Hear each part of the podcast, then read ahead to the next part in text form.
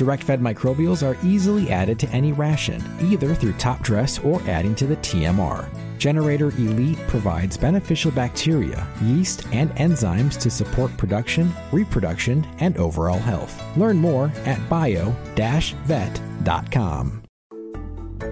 Welcome to the Microbials Matter podcast, where microbials matter.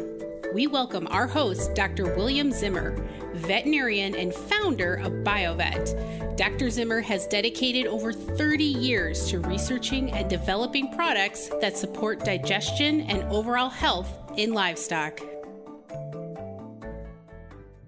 In the studio today, we have Doctor Zimmer back with us again. How are you today? I'm doing great. It's kind of nice out today. For uh, it's much for nicer in here. That's true. That's true. Um, but we have a, a special guest joining us, Doctor Haas. Hi, so, everybody. Yeah, How are you? tell us tell us a little bit about yourself. So I am a Wisconsin native, production animal veterinarian for about I guess fourteen years now. Iowa State graduate. Um, we won't hold that against no, you in this No, I always have to room. qualify. I'm a Wisconsinite that went to Iowa for f- several years. But yeah, my background's in, in dairy medicine and production animal medicine generally. So um, I, I left practice actually to go and uh, complete a residency in clinical microbiology back at Iowa State, again, for a one-year break, right? And then I've been back in the state since uh, two thousand thirteen. Been spending my time kind of between doing some consulting work on a lot of farms and in academia for the most part. So teaching at the the vet school at an M A T C and consulting with, with farms and working on the side with BioVet. So, I mean, you're really in, in the thick of it there. When you when you kind of present your story like that, you're on the farm, you're teaching yep. it, you're consulting it. Yep, exactly. Kind of full full circle. You're there. Kind of touching all the pieces there. And then we yeah. have our, our resident uh, former nutritionist and veterinarian. And so, wow, I, the brain power in this room right now is is, Can you feel it?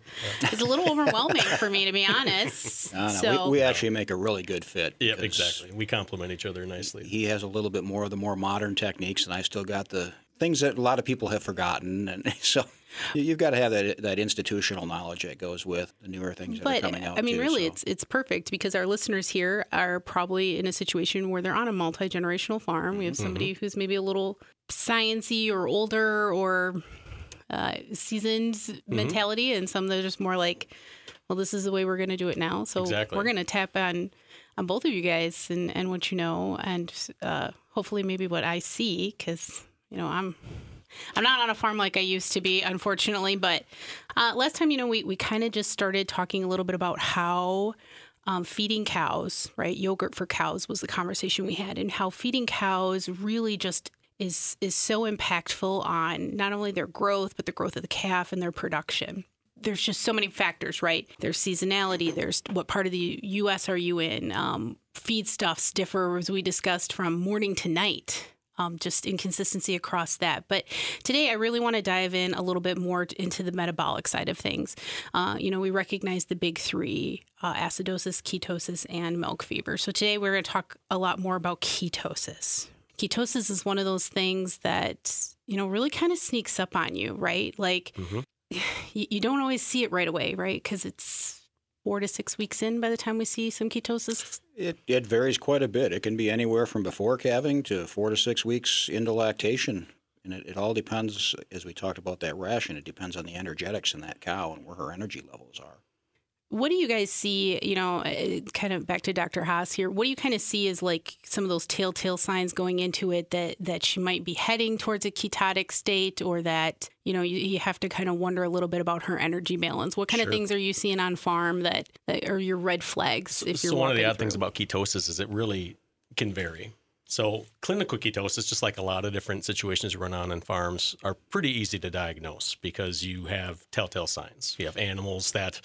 A lot of times we even we even call it bovine bonkers, right? So they're trying to utilize a lot of these components in their bloodstream for energy that aren't necessarily normally used at the amounts that they are. And so they act different. Oftentimes they're uh, they're not eating. Oftentimes they're uh, the, the ones that I usually treat are the ones that are um, kind of set aside from the herd and, and honestly just acting their mentation will really set themselves apart.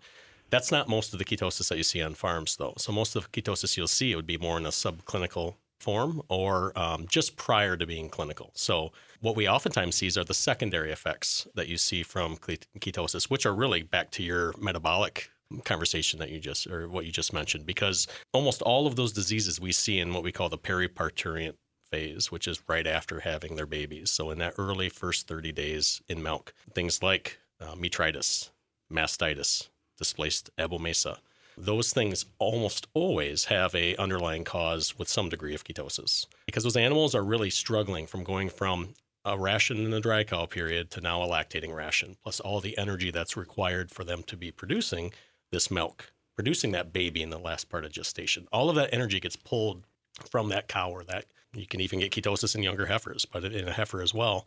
And so at the point now they're making all this milk, that's when we see a lot of these what we call fresh cow diseases, and ketosis is invariably linked. It's understated, right, that previous or the incoming thirty days and the post thirty days calving are just so intense when you look at a cow, and just and the energy. I mean, we we talk about cals and megacalories, right? Like mm-hmm. thousands and thousands mm-hmm. of calories. And to kind of put that into context, where one day her calorie requirement is so little, really minimal. Yeah, and yeah. and the next day it's it can spike so high. So Doctor Zimmer, walk me through a little bit, like, where does that ketosis in your mind, where does that ketosis problem kind of start? Is it the ration in the dry cow period? Is it just how she's metabolizing energy all the way along? Where in your mind does the seed kind of start that grows into what can become this this ketotic cow and these other underlying problems? And the answer to all of your questions is yes. Well, it always so, is. Because it is such a, an insidious thing, it, it all comes back to energy balance for these cows. And so a lot of times it'll start prior to calving. One of the other symptoms you can kind of see, it's not a clinical symptom, but it's an early sign that a cow is going to be prone to ketosis, is during the dry period, her dry matter intake will drop off quite a bit just before calving. Those cows almost inevitably end up with ketosis of some kind. In fact, I usually make the statement, and again, because of the energy of the cows and the fact that our reproductive programs that we've had out there over the years has increased our mm-hmm. genetic base for milk production so dramatically that it's impossible to keep up with that energy demand. That cow just has the genetics. If you give her a little bit more energy, she's going to produce a lot more milk, and she's going to need more energy. Right. And it's just this, this never-ending spiral. So we've kind of created some of that problem, if you will, just based on the genetics that are there, and now we have to be able to manage it. I usually make the statement that every single cow that calves in North America, probably, at least for the United States for sure, if it's a dairy cow, is going to have some level of ketosis. They sure. all have negative energy balance, and they're going to have some level of ketosis. The question becomes, is it severe enough to create other issues or not? And how long does it last? And so when you ask when it starts, it starts back in the dry period a lot of times. And I know just before we came on air, we were having a little discussion on some of the mm-hmm. terminology that goes on with uh, the ketosis things. And so usually there's a couple of different types of ways that cows deal with negative energy. And she'll either turn fat on her body into energy sources they can use. And prior to calving, we tend to see an accumulation of what's called a non-esterified fatty acid, or a NEFA. And then right. after calving, it tends to be more the beta-hydroxybutyrate is where the pathway kind of gets stuck, and we see that accumulation. And so either of those, as they start to build up, are by definition ketosis, but start to create issues with all the other you know, systems that are within the body, whether it's the immune system, the reproductive tract, the mammary gland, all these different things that go on. So it starts in one place, but then it can get worse right at calving time, because all of a sudden we have to make colostrum, mm-hmm. we have to make milk, we're off feed for a day. Maybe it persists for a week and then it's gone. Maybe it persists for two weeks. Maybe it doesn't start until the second week, and then it persists until four weeks. The biggest thing is what level of ketosis they have and how long it lasts. Those are the really two important parts of, of looking at ketosis, and then trying to figure out that energy before, what we can do to maximize dry matter intake, and then make sure that she has all the energy she needs after. We talk about energy, and I think an important thing to, to maybe debunk or address is that fat cows equal ketotic cows. Mm-hmm. And while there might be some underlying truth to she's utilizing her energy differently than maybe a cow that, that isn't as heavy, that's not always the case, right? Because we're really mm-hmm. boiling it down to energy needs. So if she's really milking heavy out of the gate, that maybe isn't, you know, mm-hmm. she may be more right. ketotic than, than a heavy cow, right? Mm-hmm. We've all heard this on farm, fat cows equal ketotic cows. Yeah. That's something I noticed in practice early on, is that I had just as many metabolic issues in thin cows as I did in, in heavy cows. And so I think the thought always was, we know that ketones are derived from breakdown of of fats, of lipids in the body. So that if you had more lipids, you were going to have more ketosis, and that doesn't bear bear out. It's really an overwhelming of the system with the ketones. Ketones in small amounts are really good energy sources for mm-hmm. short periods of time. It's the body's way of rescuing itself while it's not taking in the energy that it needs to. The problem comes when the liver gets overrun and, and, and the body systems get overrun, where you actually start shedding these ketones, and these ketones mm-hmm. cause issues elsewhere when they get into the blood. But, you know, we we can take blood samples for ketones. We can take urine samples for ketones. We can take milk samples for ketones. So it, it gets shed all throughout the body. And, and it's really not necessarily, I can't look at one cow and say she's really overconditioned. She's really, you know, has more weight on her than she should have. And she for surely is going to have ketosis, right? Um, because of the way the genetics in these in these cattle are nowadays.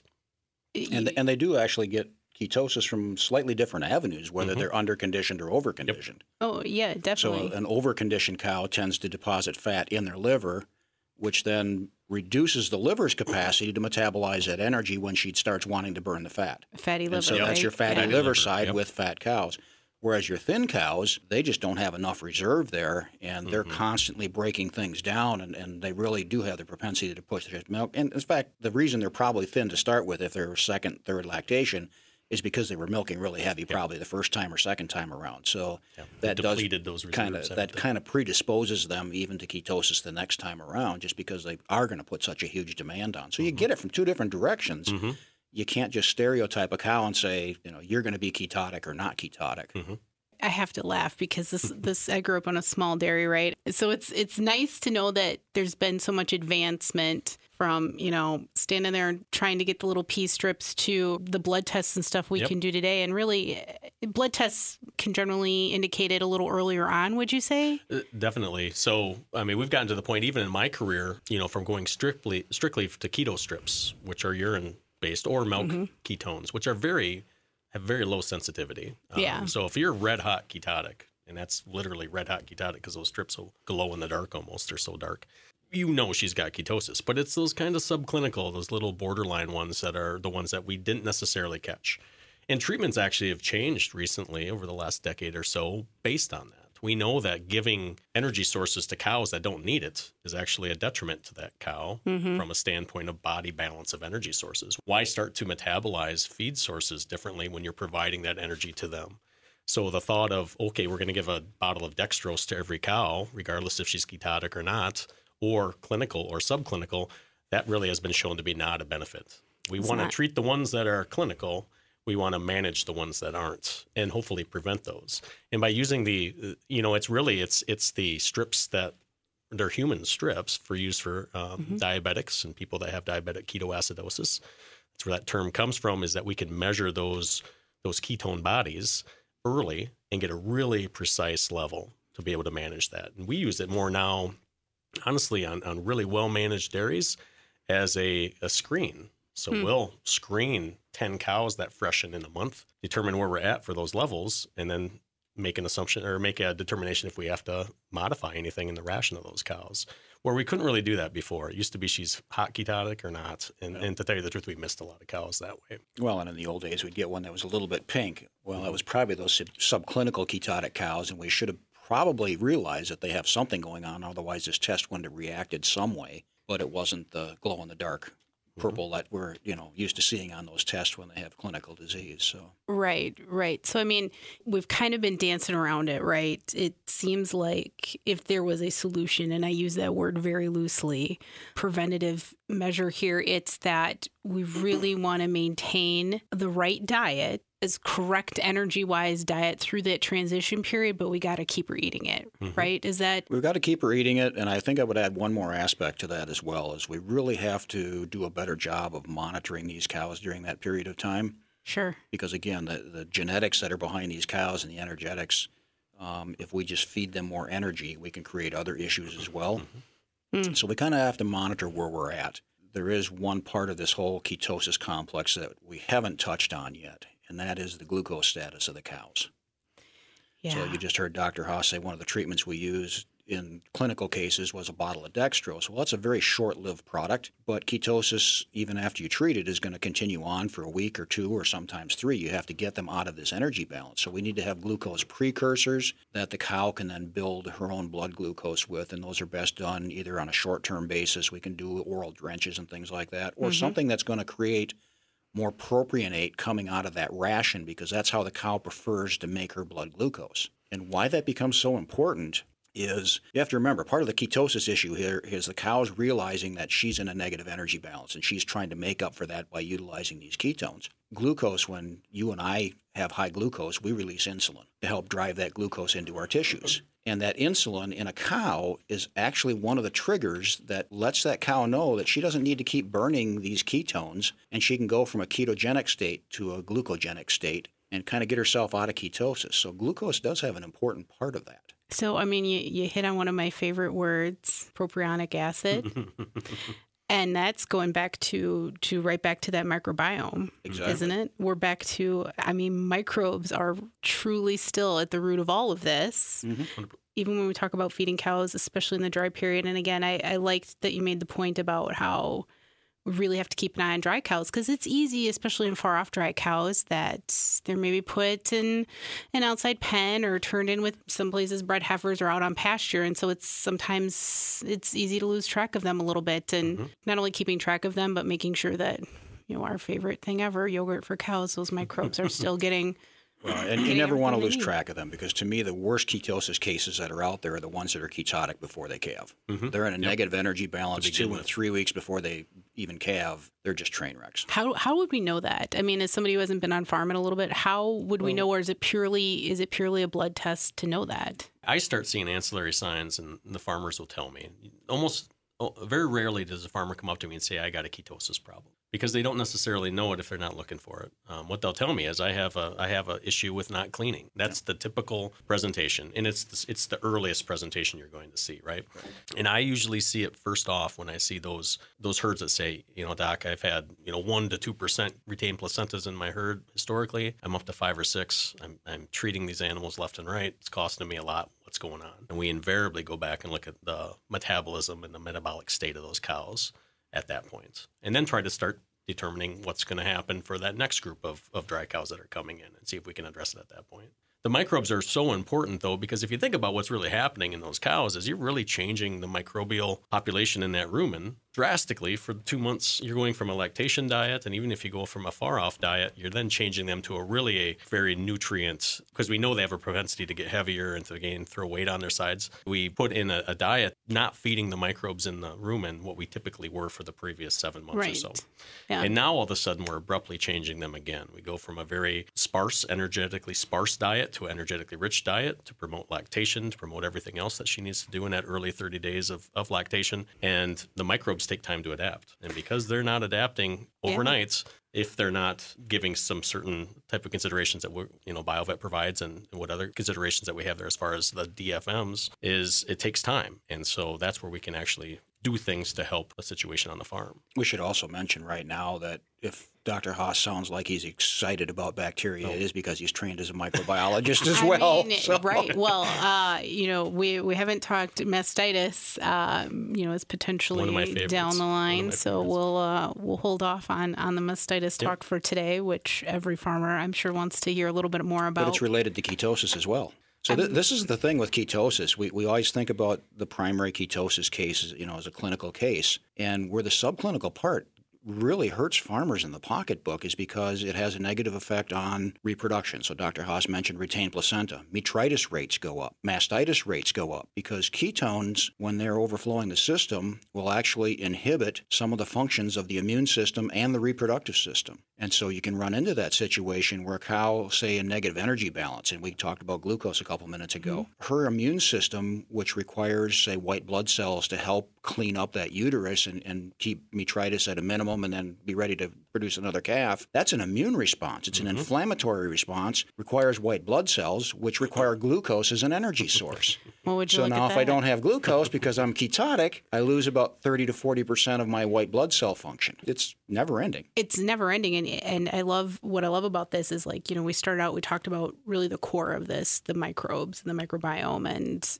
And now we've really kind of hit on like that next big step is if you can't keep the energy right and you can't keep those microbes functioning and enough microbes functioning, you're just setting yourself up for this domino effect mm-hmm. across just right.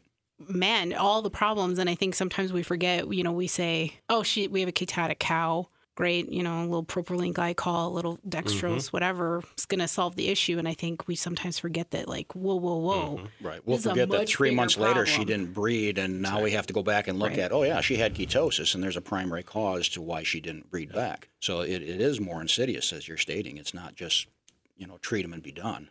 Well, and and I think that's it. a perfect example, too, is, you know, twisted stomachs, displaced abomasa. Mm-hmm. That used to be the typical ketosis because if obviously if she's not functioning right in her G I tract, she's not going to be taking in the energy that she needs to.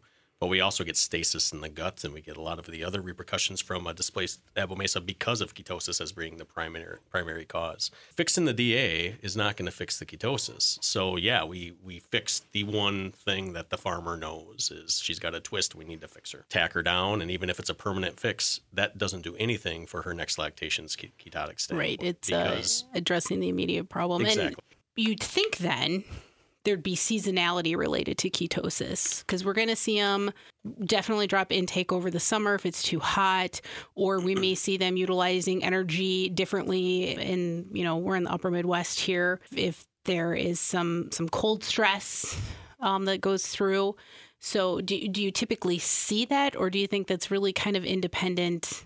Maybe not independent, not the right word, but um, maybe isn't as big of a factor as it is just really making sure she keeps eating. I mean, there's there's a couple seasonal factors that I see that aren't necessarily all the ones that you brought up. I mean, I think the the one one thing you always got to think about is that energy is a big pool, right? And so energy has to be used for all of the things that that cow has to do. So if she's a younger uh, animal, she's still growing. She's putting energy there. She's putting energy into her lactation. Um, whenever she is pregnant, now we're talking about early fresh animals, so probably not pregnant, mm-hmm. but um, the net energy of gestation is important there too. And the net energy of maintenance, all the things that Doctor Zimmer mentioned, you know, white blood cells, uh, antibodies, those are protein, right? That takes energy in order to produce those type of things. Um, so we definitely see that even when we have animals that are thermoregulating, trying to either blow off heat or to stay warm, that they can use energy that way. And, and again, it's that pool shrinking Uh, for something that it naturally wouldn't have to if it was under a, we'd say, a perfect condition, right? But what I what I would see as a little bit of a factor as well has to do with a lot of times with the feed changes that occur on these farms because of mm. the way that uh, feeds are ensiled now, and with the total mixed ration feeding where everything's getting mixed up, and and really you have a high group, a medium group, low groups, whatever as far as production goes, but you're not getting the individual component feedings that you used to do on the small fifty head dairy farms from twenty, thirty, forty years ago, that when they get into another bag of feed or they get into a different source or they have to buy some feed from a source, a lot of times you'll see cows go off feed at that period of time. And that can cause some issues. We see a lot of times when we have those wet, kind of moderate falls where you get a little mm-hmm. bit more mold in the feed, and those cows go off feed a little bit that way too. Again, the body has to adapt to that. The microbes that are really being fed have to adapt to those. And so in those situations, we can see a lot of those problems that are associated with that type of a change too. They'll, they'll be seasonal. It's just a question of what the cause is. And one thing I do see, to get kind of to your seasonal question, because I think you would, I know where you were going with that, is we do have a lot of rations now that are more based on corn silage. And corn silage is one of those forages and feeds that when you put them up in the silo, the starches and the grains portion of that is not fully degraded enough where it's really available to that cow. Right, yeah. And after it ensiles for three, four months, that starch availability will go up quite dramatically. Changes. So yeah. if I put corn silage up in the fall and I have to open that up, let's say in December here in Wisconsin, it may not have that total digestibility that shows up on the feed report that we get by sending mm-hmm. it off and testing it. And so maybe we're underestimating the amount of energy that the cow is truly getting out of this forage. That might be a situation where we might see ketosis. Or we'll get to the other side of it where it's too digestible and she's getting some acidosis, and that's throwing her off a feed. And right. when she goes off feed, now we're going to be in a negative energy balance and we're going to get ketosis. So you, you know, you can get this from either side of that. Mm-hmm. And some of that, it just has to do with those feeds that we're putting up and keeping them consistent and I mean, kind of reading the cows. Listening to you guys, I feel like every cow is ketotic all the time, really, and under the right circumstances. I won't say ketotic all the time, but she is. Every cow is ketotic after she calves. At some exactly. point. At some time. Yeah. Yep. She is going to be ketotic. Depends how hard you want to look. We do a pretty good job, then, of at least negating the more subclinical, hopefully, mm-hmm. pieces. But, you know, something I have to ask at this point, right, Doctor Zimmer, you know we like to help animals to help themselves. So how does the BioVet component and, and maybe microbials play into, direct fed might play into this story of dry matter intake and energy utilization? I mean, we've touched on it. We've danced around it. We got to keep microbes. We got to keep the microbiome going. What's the BioVet story? Three major areas. Number one, energy is going to be related to dry matter intake. The more pounds I eat, the more energy I can derive. Hopefully, yeah. So... good microbials, including yeast culture and things like that, that will help drive dry matter intake, will help with a ketotic state because cows will be able to drive more energy just by taking more in. The second one, as we mentioned earlier, a little bit about acidosis. When we're creating these rations in early lactation, going from basically a cow that's off feed the day she calves and has probably been on a low energy diet to suddenly putting her into a high group or something like that where the energy levels are really, really high and, and quite fermentable. Because her rumen's not ready for that, she is more predisposed to having acidosis. Mm-hmm. And so as we get these little bouts of acidosis that go on, that can create some negative aspects as far as the absorption of those nutrients that that cow needs. So we can deal with acidosis by supplying microbes from a D F M, for example, that will help keep some of those organic acids that are being produced to a minimum and keeping that acidotic state a little bit more buffered out and the pH in the rumen a little more likable for all those organisms in that microbiome to perform the way they're supposed to. And so that's part of the acidosis. The third part is really one of the other strains of propionibacteria that we work with, which really produces high levels of propionate out of whatever's in the ration. And because that glucose part of ketosis is there, being able to generate that propionate really helps with that ketotic state on cows. It really minimizes the length that they're ketotic. It gets them over into a glucogenic standpoint. So they get the feedback in their body that says, hey, you don't need to be taking all this fat off of your mm-hmm. back, and you don't need to be burning all these ketones and getting yourself stuck in this rut. So those are the three major things that I see with a good D F M, especially ours, of course, because of the propionibacteria part of that. Um, but there are other aspects to it as well. Just keeping that microbiome happy mm-hmm. is going to give you more nutrients out of the ration you're digesting. Well, for sure. I mean, line, the microbes, so. the microbes feed, feed the cow, feed the life. Yep. Um, you know, along those lines, I think sometimes the misconception is that with D F Ms, you have to feed them for so long. Like you have to have months and months into it. And that's maybe not necessarily the case, right? You that, can. That is correct. There are certain aspects you do need to keep them in for a long period of time, but there are other things on a short-term basis that you can have effect. And acidosis and propionate generation are two of them. If you're having just short little windows of acidosis that you can deal with, and with the, from a propionate standpoint, I wouldn't consider this long-term, but maybe we're talking thirty, sixty, maybe out to one hundred days in lactation, then they're through this window of ketosis. Maybe they're past their peak in milk. We don't necessarily need to put as much in at that point mm-hmm. in time. Right. Most they're of the problems that that cow has digestively mm-hmm. are within the first thirty days. Right. And if you have a really high producing cow, then obviously those those change, right? So mm-hmm. if I have a cow that's, you know, a, kind of a marginal producer, then that may be, although you could also turn that on its head and say maybe we can turn her into a better producer by really managing that microbiota that's in the in the rumen itself as well. But definitely high producing cows that are in that kind of sweet spot as far as our lactation goes, um, they definitely will benefit from that for that period of time that Doctor Zimmer had mentioned. So It's it can be very individual on those cows, depending on their production status. I mean, that's something you can start already in the far dry off period if you really wanted to.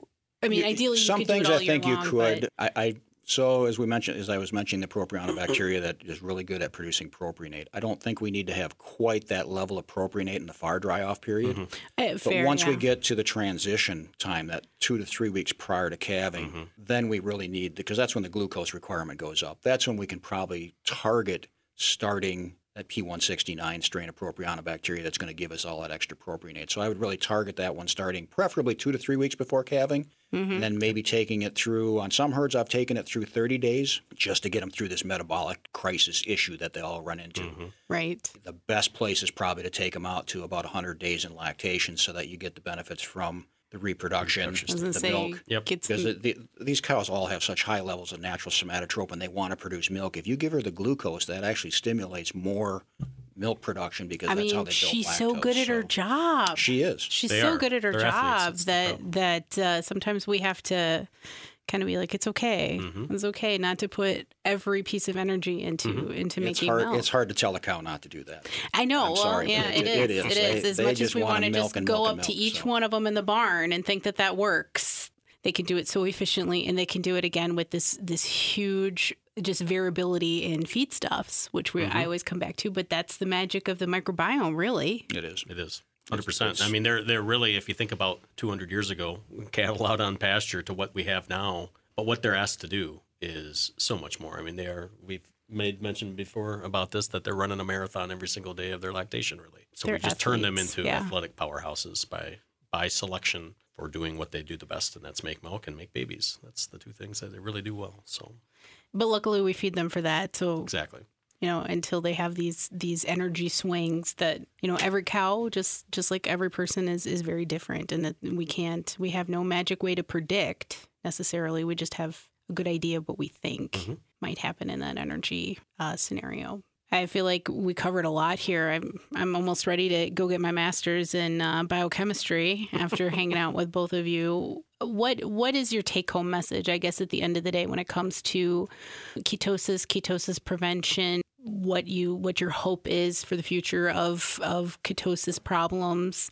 Tell me the the take home here. What's what's the lesson learned out of our, our chat today about ketosis? I'd say from my standpoint as a clinical veterinarian is that um, the tide has changed over the last decade or two from treatment to prevention of this disease and most of the diseases that we deal with. And so I think addressing these animals in their dry period, it's one of those periods of time where we kind of forget about the cow, unfortunately. And I think with great research from the University of Madison here with the Transition Cow Index and looking at how we can mm-hmm. actually manage that better, um, that's been a, a real great game changer over the last couple decades. And I think um, just a natural extension of that would be to look at the ability to to manage the, the rumen microbiota that's present to prevent these. And again, it's it's a little bit looking backwards a couple weeks as opposed to looking at it on the day of calving. But I think it's kind of the way that that the science has changed in the last couple of years. So Good. I think prevention is the key here. Change the mindset a little bit in the time frame. Doctor Zimmer?